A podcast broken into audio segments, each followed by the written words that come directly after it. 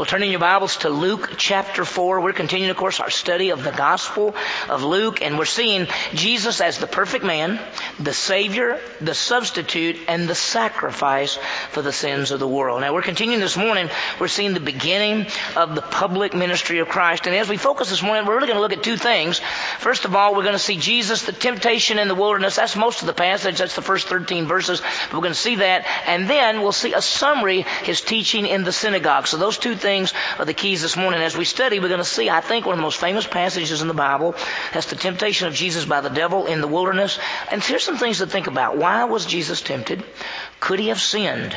What do we learn or what can we learn about temptation? Of course, the goal is that we, as we study your word and study the word of God, God's perfect word, that we can make application in our lives. Now, as we begin, think about this. We are tempted every day. We're pulled to do wrong. James chapter 1 verse 13 says that when we are tempted, we are carried about by our own lust, by our own flesh to sin. Temptation is constant in our lives. We live in a fallen world. And how do we deal with temptation? As we study the Bible, we see that there's both times of failure and victory. I mean, we think about David, and he was tempted. There was the failure, the sin with Bathsheba, and he failed. And then we think about the victory. You see Joseph, and he was with Potiphar's wife, and, and she was tempting him in a sense, and he fled and had victory. We want to have victory. I think every one of us in this room would say we would love to have victory in the Christian lives over sin and temptation in our lives. Well, as we study this morning, we're seeing the temptation of our Savior, Jesus Christ. He's in the wilderness and the devil comes to him. We'll see a contrast between really what the, the first man, who's Adam, who's often called the first Adam, and in Jesus Christ, who's called the second Adam. The first Adam is in the garden. Now think about it. Adam is in the garden. He is tempted. He fails. Jesus is in the wilderness wilderness, he is tempted and he has victory. As we study this morning, we want to see truths concerning the temptation of our Savior, but not only more than that, we want to see how we can gain victory in temptation because every one of us in this room, we experience it every day. How can we have victory? Well, let's begin. We are seeing the beginning, beginning of the ministry of Jesus Christ. We saw that he left the northern part of Israel, which is called Galilee. The Sea of Galilee's up there. Capernaum's up there. Nazareth is up there. Cana of Galilee, all of that part. He left that. He'd been living in Nazareth and came all the way down south, past Jerusalem, out into the wilderness area by the Jordan River. He came down there to be baptized by John the Baptist. This was the beginning of his public ministry. And it was a very special event because we saw the Trinity in that passage. In fact, in Luke chapter 3, verses basically 21 and 22, you see the Trinity. You see the Son in the water, you see the Holy Spirit come down as a dove, and you hear the voice of the Father saying, This is my beloved Son. So that was pretty special. We saw that last week. Now, before Jesus goes back to Galilee, and it may surprise you, but most of the ministry that Jesus does for those three, three and a half years is in the northern part of Israel. I mean, most of us around Capernaum, the Sea of Galilee, Nazareth, Cana, the, the 12 cities and the 10 cities, all those little areas up there, that's where he stayed. Now, sometimes he would come down to the south, come to the big city, Jerusalem, and then go back to the north. Before he leaves the southern part of Israel and goes back to the north, he, um, something's going to have to happen. Something's going to have to happen. And this is this temptation. And we're going to talk about why was Jesus tempted. Several things I want you to think about. Why would Jesus be tempted? The first is dual, to show that Jesus is the sinless Son of God. That's one of the reasons he was tempted. To show that he is perfect, to show that he cannot sin, to show that he is God. There's a second thing that we're going to see as a contrast between the first Adam, whose sin and failure in the garden, that's Adam in the garden, with the last Adam, that's Jesus, who had victory in the wilderness. As I mentioned a while ago, here was Adam Adam in the garden and he failed. Here's Jesus in the wilderness and he has victory. So this morning we're going to uh, see how all this ties together. Let me break down the entire chapter. Chapter 4 is long. It's 44 verses. Let me break it down for you. Uh, the, first of all, we're going to start with the temptation of Jesus. That's the first 13 verses. That's what we'll see this morning. And then we'll also see the summary of the ministry. We'll put those two verses together, 14 and 15, gives us a big overview of the ministry. Then next week, as we'll continue, we'll see Jesus teaching at Nazareth in verses 16 through 30. And then he goes and teaches at Capernaum, which is where his headquarters were. Jesus grew up in Nazareth. He goes back to his hometown to do some teaching. We'll see what happens when he goes back there. And then he goes to Capernaum, and that's where he has most of the ministry in that area. So we'll see those things this morning. Just the first two part, the temptation and the summary. Well, let's see the temptation. It's pretty powerful. The events, this event follows directly after his baptism. His baptism sort of set him apart in the beginning of the ministry, but before he can begin this ministry, he must be tested. Is he the perfect Son of God? Is he going to be able to be the sacrifice for our sins? Is he going to be able to be our substitute? You remember the lamb that takes away the sin of the world must be the spotless lamb of God without blemish. That Jesus was tempted to prove that he indeed is the perfect sinless Son of God. Let's see what happens. Look at chapter 4, look at verse 1. It says this Jesus, full of the Holy Spirit, returned from the Jordan and was led by the Spirit in the wilderness for 40 days, being tempted by the devil. It says Jesus, full of the Holy Spirit, returned from the Jordan. Now, he was baptized in the Jordan River. After that, it then says that the Holy Spirit, he was full of the Holy Spirit, the Holy Spirit led him out into the wilderness.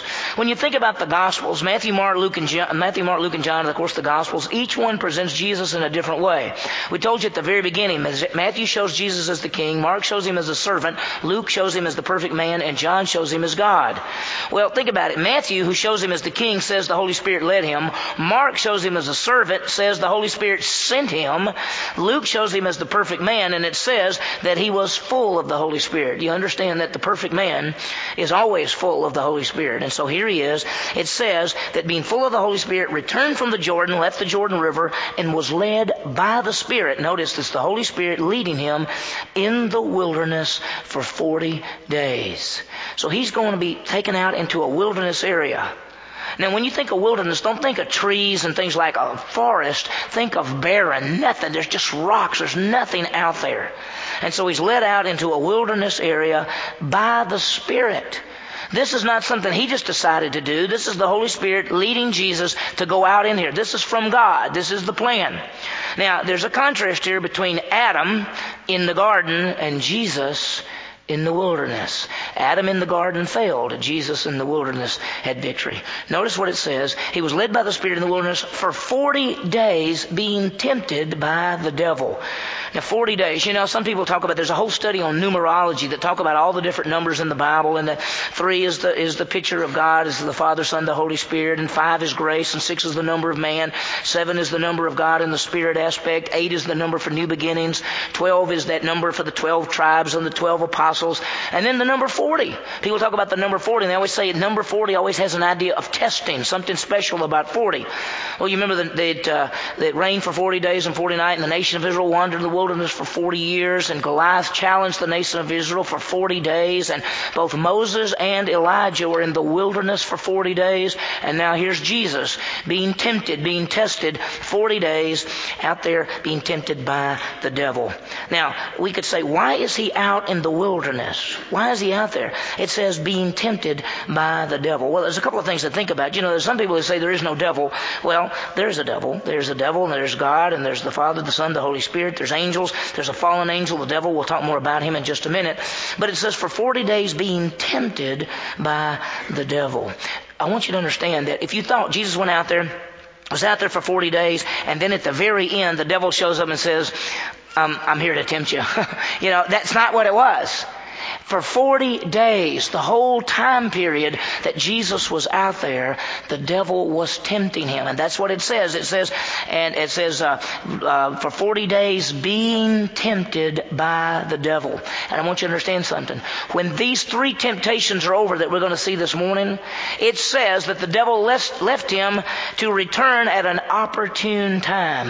The whole time that Jesus was on the earth, that three, three and a half year time period in which he had his ministry, he was continuing continually tempted by the devil. Now here's the question. Tempted to do what? What does it mean tempted? We're going to see in just a minute what these temptations were. What did the devil want Jesus to do? And we're going to see that it's the same thing he wants us to do. And we'll tie that together. Notice, Jesus, full of the Holy Spirit, returned from the Jordan, was led by the Spirit in the wilderness for 40 days, being tempted by the devil. So understand this was not a one time temptation. This was ongoing. Now let's talk about the word temptation for just a second. We, we want to think about it.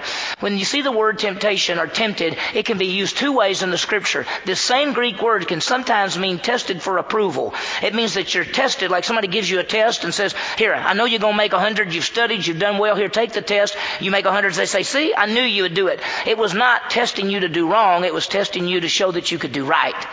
That word can be met. The second word, the second time it's used, or many times it's used to be tempted to do something wrong. This is what we're going to see in this passage. The devil wants to tempt Jesus to do something wrong. Well, let's think about temptation for just a second. Let me give you three questions to think about. First of all, what is temptation? Number two, why was Jesus tempted and, and could he have sinned? And number three is how do we deal with temptation? Well, let's start with the first question. What is temptation? Well, temptation literally is the pull to do wrong. We know that we live in a fallen world. We have the flesh, which is the natural bent to sin. And when our flesh uh, comes in contact with this fallen world, which is controlled by the devil, we are tempted and pulled to go contrary to God's word. That's what temptation is. It's to go to do wrong, to go contrary to the word of God. The word of God tells us things that are right and things that are wrong, and we are tempted to go contrary to the scripture. Temptation is not sin.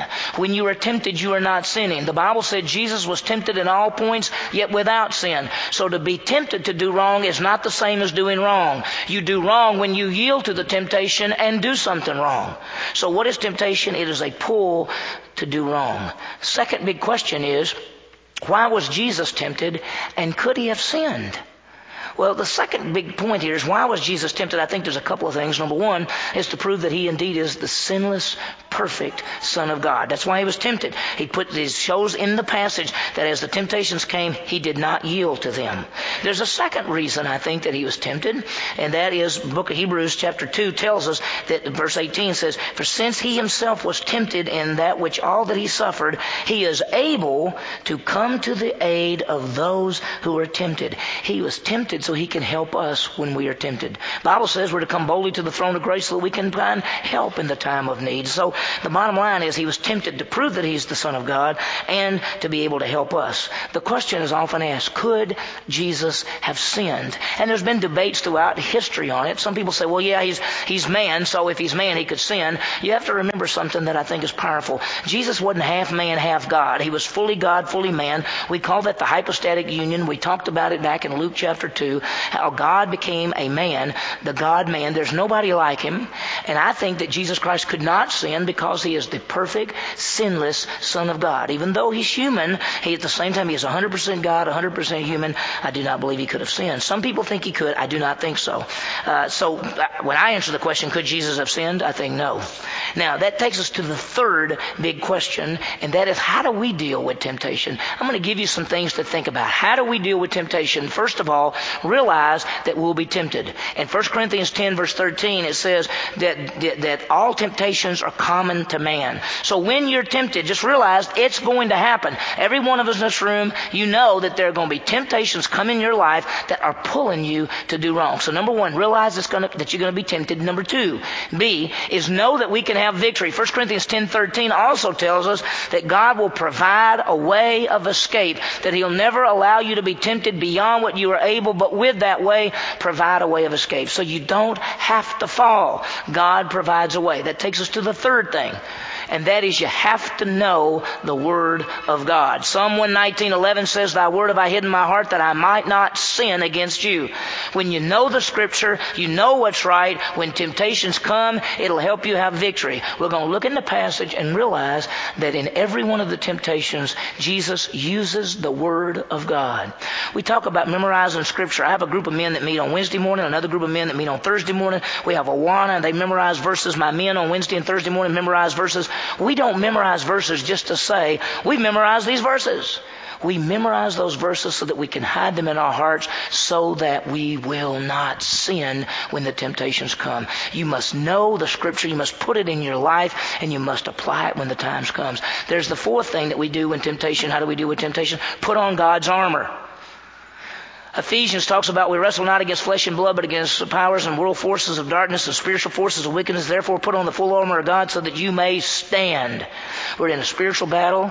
Our enemy is not human beings. We're not wrestling against flesh and blood. It's a spiritual battle. The devil controls the fallen world system. The fallen world systems affects your flesh. Enemy is not unbelievers. Your enemy is the devil and the fallen world system in your flesh. And so put on God's armor so you can stand. And then last but not least, flee. 2 Timothy 2.22, flee youthful lust. There are times that the very best thing to do is just say, I'm out of here.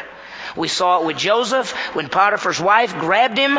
He just said, I'm out of here. I can't stand here any longer. And there's sometimes in your life when temptations come, the very best thing to do is just get out. Do not put yourself in that situation. Get out as quickly as you can. So we'll talk more about how to deal with temptation a little bit toward the end. We want to have victory. Well, let's see what did Jesus do. Notice it says that for 40 days being tempted by the devil. Now the devil is the fallen angel. He's sometimes called Lucifer. He's sometimes called son of the morning. He guarded the throne of God. He was removed because of his sin, because of his pride. He wanted to be like God. The name devil is diablos in Greek. It means the slanderer. It means the liar. That's why John 6:44 says the devil is a liar. He's always been a liar. The word Satan, sometimes people talk about Satan, it means adversary. It comes from a Hebrew, uh, the Hebrew word ha-satan, ha-satan, which we take Satan from that, and it means the adversary. We live in a fallen world which affects our flesh, which is controlled by the whole devil. It is just powerful. Now, how did Satan tempt Jesus? Notice for 40 days being tempted by the devil. What did he want Jesus to do? Well, it's very simple. He wanted Jesus to go contrary to the will of the Father. See, Jesus said, I did not come to do my own will, I came to do the will of the Father. He came to this earth not to carry out his desires, but to do the will of the Father. And what Satan wanted Jesus to do was to go contrary to the will of the Father. If he went contrary to the will of the Father, it would be sin. And if he sinned, he would not be eligible to be our Savior. So that's what Satan wants Jesus to do. Listen, we've already read it. You know, he says, take a stone and make it bread. Is there anything inherently wrong with saying, here, take a stone and make it bread? The answer is no. But what would make it wrong to make a stone bread?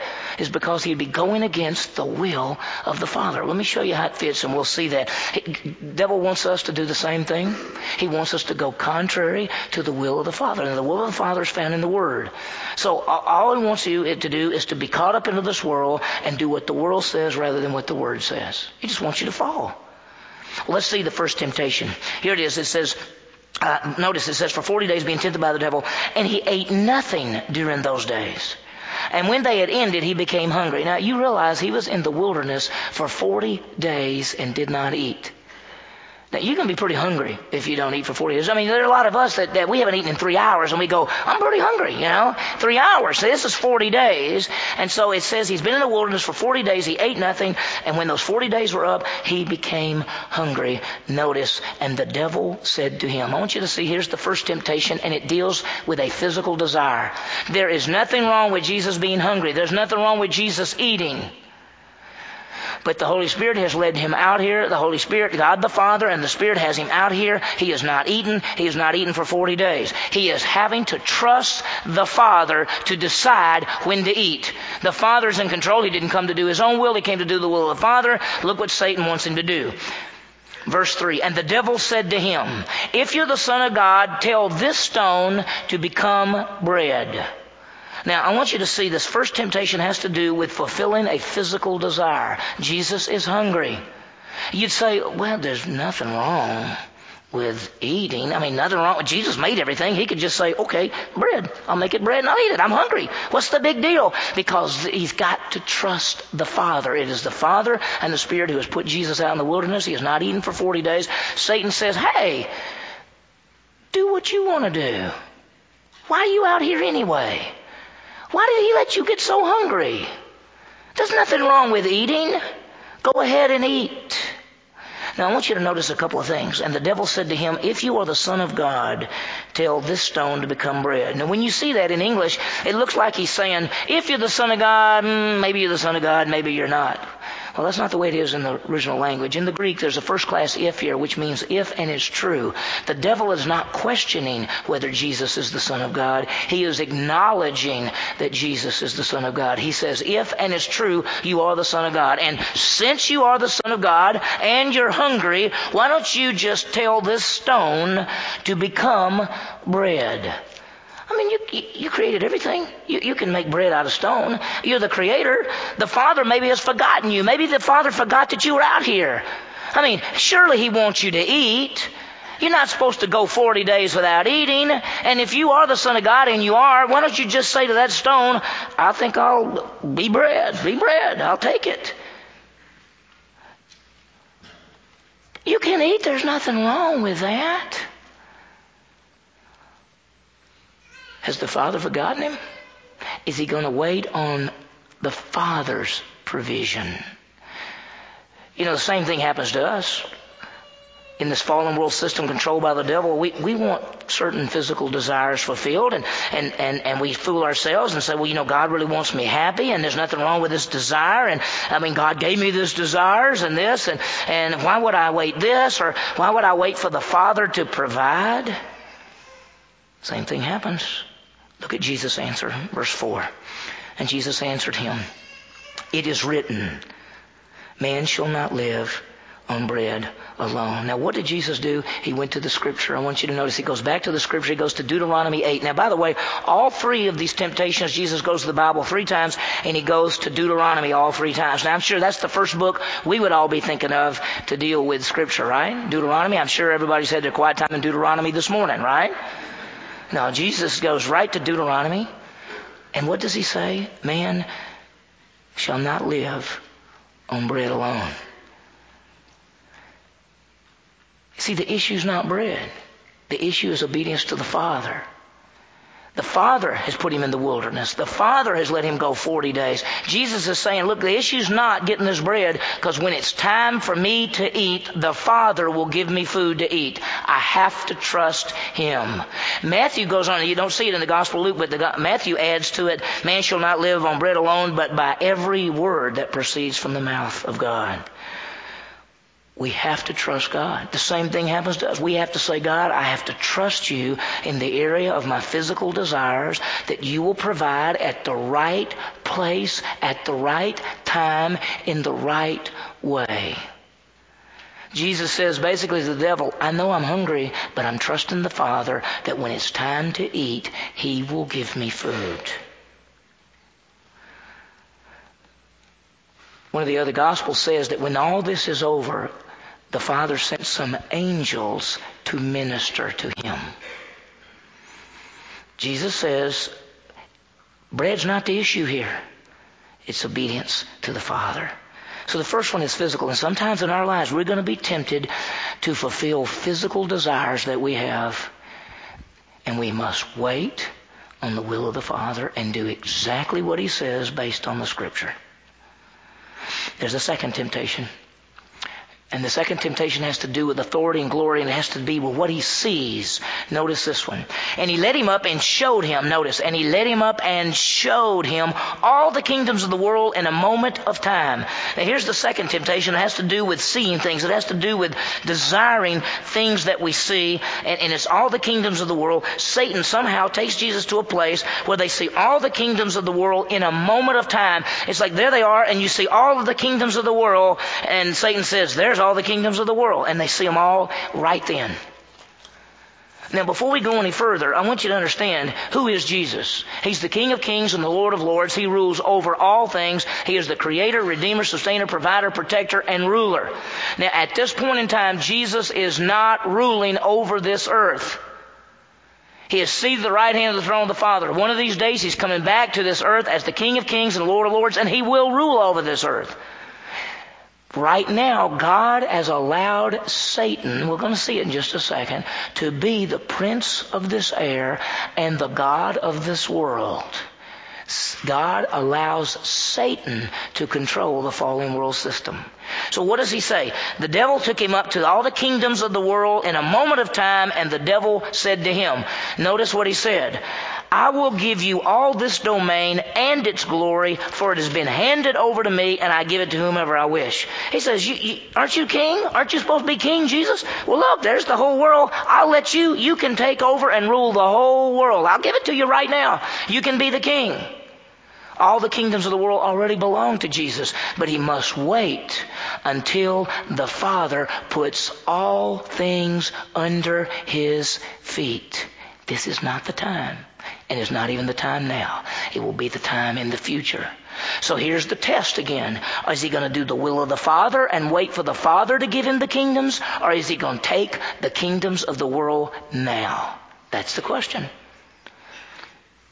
The devil says, I'm going to give you all of it now. Because I can give it to whoever I wish. Does he have the right to give it to whoever he? God the Father has allowed Satan to be control over the fallen world. There's a little bit more added to it. Notice what he says.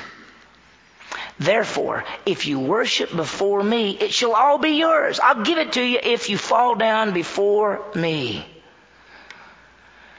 You know, it is so easy to be pulled by the things of this world and by what we see and be attracted to things that we see and things that we want. It's called the lust of the eyes. There's the lust of the flesh, the lust of the eyes, and here is this pull and we're in there and every day we go through this fallen world system and there are things that attract us and pull us and we want them. And here's what Satan is saying to Jesus. He's saying, you want it? Look at it. It can all be yours right now. All you have to do is bow down. How's Jesus going to answer this? Notice verse 8, and we see right here he goes to the scripture, to the word of God. He quotes Deuteronomy 6:13. Jesus said, "It is written, you shall worship the Lord your God and serve him only." It is written, this is God's word, you shall not worship anything but God. Now let me tell you something. You know what the real problem was here? See, in order for Jesus to take the kingdoms of the world, he had to go to the cross first.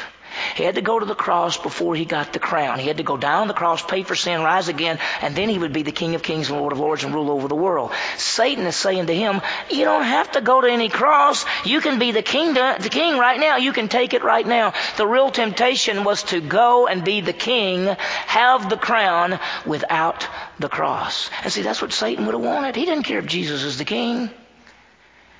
He just didn't want the sins of mankind paid for. See, if Jesus is the king without the cross, there's no salvation. Jesus has to die on the cross to pay for sin, to be the Savior of the world. And this is the real test. Is Jesus going to go to the cross and then get the crown? Or get the crown without the cross? And Jesus said, No, no, no, no. You shall worship the Lord your God and serve him only. There's only one way, and you have to do what the Father says, and you must go to the cross and then the crown. There'll be the lust of the eyes. There are going to be things that you want, and you have to say to God, God, if you want me to have that, it'll have to be at the right time and in the right way. There's one more. Look what he does, verse 3. Uh, excuse me, verse 9. And he led him to Jerusalem and had him stand on the pinnacle of the temple. And he said to him, If you are the Son of God, and you are, throw yourself down from here. Here's the third temptation. And the third temptation has to do with pride.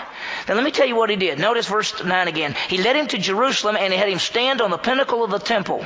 Now in the temple, in the southeast corner of the temple, there, there's a big wall going around the temple. Temple area, then a big wall going around the temple. And the southeast corner, as you, as you stand over looking down, it's 450 feet down. You can get on the edge. I've stood there. I stood there in 1976. You look down and just, I mean, even today, modern cars, they're just little bitty. You look down, there are all these people down there. This is the temple area. Satan has Jesus on the pinnacle of the temple. He says, look, look down there. He says, here's what I want you to do. Jump off. Throw yourself over. Because see, if you jump off and throw yourself over, notice he quotes scripture. Now be careful anytime Satan quotes scripture. He says, if you're the son of God, throw yourself down from here. Why? Verse 10 and, verse 10 and 11 says, for it is written, he will command his angels concerning you to guard you, and on their hands they will bear you up, so you'll not strike your foot against a stone. He says, just throw yourself over because God promises that you won't get hurt. Just jump off and that'll show who you are. Because you'll fall 450 feet and hit and you'll be fine and people will go, my gracious alive. Who, he must be the Messiah. That's who he is. See, there was a tradition that the Messiah would suddenly appear at the temple. That was a tradition. People thought one day all of a sudden we'll look up and he'll be there. And so Satan is saying, this is how you do it. You fall off the temple, you don't get hurt, and you stand there and everybody goes, that's gotta be him. He said, don't you want people to think you're the Messiah? Just jump off. By the way, when Satan quoted, he quoted Psalm 91 verses 11 and 12. He didn't even quote the whole verse. He always leaves things out. That's the way he is. So here's the test. Jump off. Show yourself as the Messiah. You know, and this is the pride of life. You want to be Messiah? Show you're Messiah. You want to be great? Be great. The pull this to us. The pride of life. You want to be better than somebody else. You want to be important. You want to think you're important. You want to look important. You want to act important. That's the pride of life. That's the pull. By the way, in this story, I, I knew a friend that uh, she was teaching five-year-old girls. She was telling the story of Jesus being taken to the pinnacle of the temple, and, and she said to him, and Jesus was on the pinnacle of the temple, and the devil told Jesus to jump off. And then she looked at the little girls and she said, What do you think Jesus said to the devil? The little girl raised her hand and she said, What did he say? And she said, Dares go first.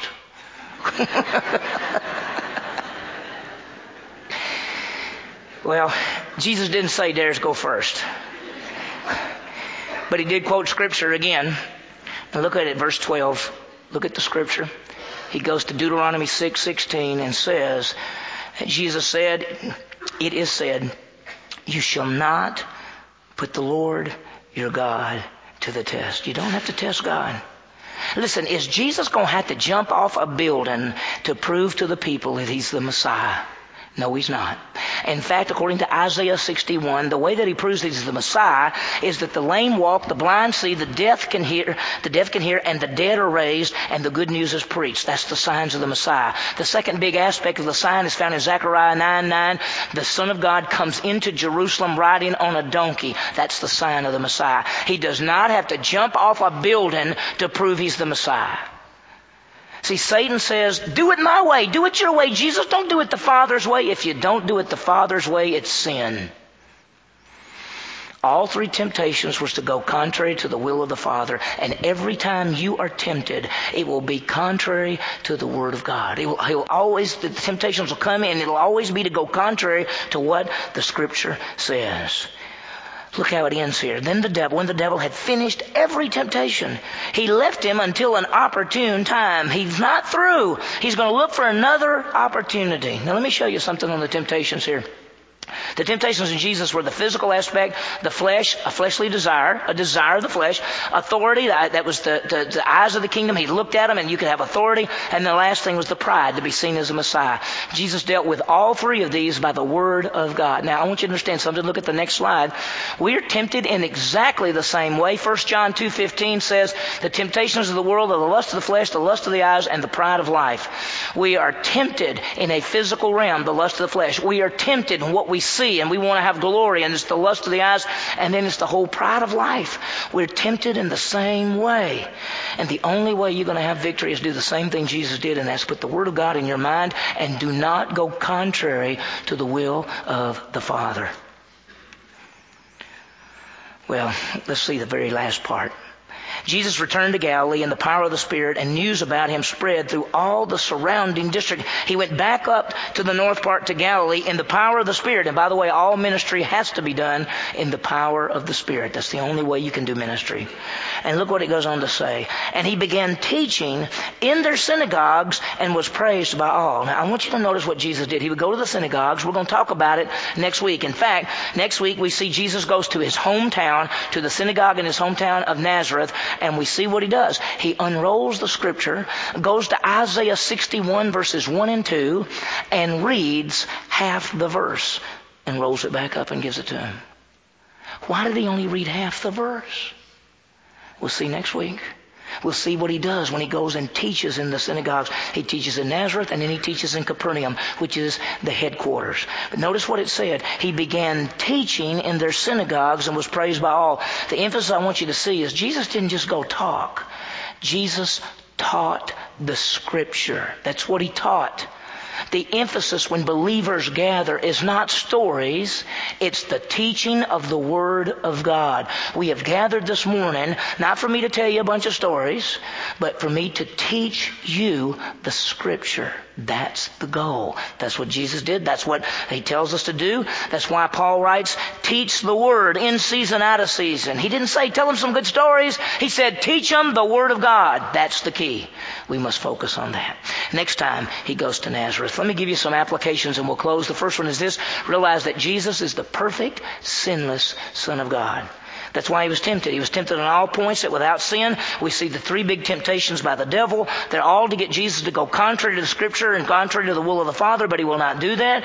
Whether it's something physical desire, some kind of authority, something that he sees, some kind of Messiah power, it doesn't matter. He will not go contrary to God's word and to the will of the Father. He is proves that he is able to be our Savior. There's a second aspect for us this morning, and that is let's have victory over temptation in our lives. How do we do that? Well, quickly, if you remember, Number one, know that we'll be tempted. It's coming in your life. You know it. You're already tempted probably this morning. You're going to be tempted before you get out this building. You're going to be tempted all through this day and through the rest of your life. You're going to be tempted. Number two is know that God has provided an escape. He, you don't have to fall in temptations. See, Know and apply the Word of God. That's why you put it in your brain. That's why you study it. That's why you know it. That's why we teach it. So you can know it and say, I know what's right. I'm not going contrary to the truths of God's Word. The fourth thing there, under there, is to put on God's armor because you're wrestling not against flesh and blood, but against powers, principalities, and spiritual forces in heavenly places. So put on the Word of God so that you can stand. And then last but not least, flee the temptation. There may be times you just have to get out may we have the victory. Because the enemy is the world, the flesh, the devil. The devil controls the fallen world. The world system affects your flesh, and we are pulled to do wrong. May we have the victory. Finally, last but not least, here's the key. Realize that Jesus taught the word in the synagogues, and since Jesus taught the word of God in the synagogues, we have come together to teach the word of God. We should know it and apply it in our lives. That's the key. May we have victory over temptation as we learn from the temptation of Christ. Let's pray.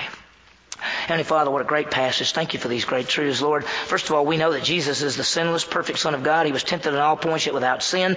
We see how he dealt with the devil. We see how those temptations came and he went straight to the Word of God. And we see that he had victory because he did not go contrary to the will of the Father. Lord, we want to have victory over sin in our lives. We know we're going to be tempted. We know you've provided a way out. May we know the Word of God so we can apply it in our lives, putting on the armor of God so, and, and many times fleeing so we can have victory over temptation. Lord, thank you that Jesus showed us that he taught the Word of God in the temple and in the synagogues. May we do the same thing. May we teach your Word so that we can know it and make application. We ask this in Jesus' name. Amen.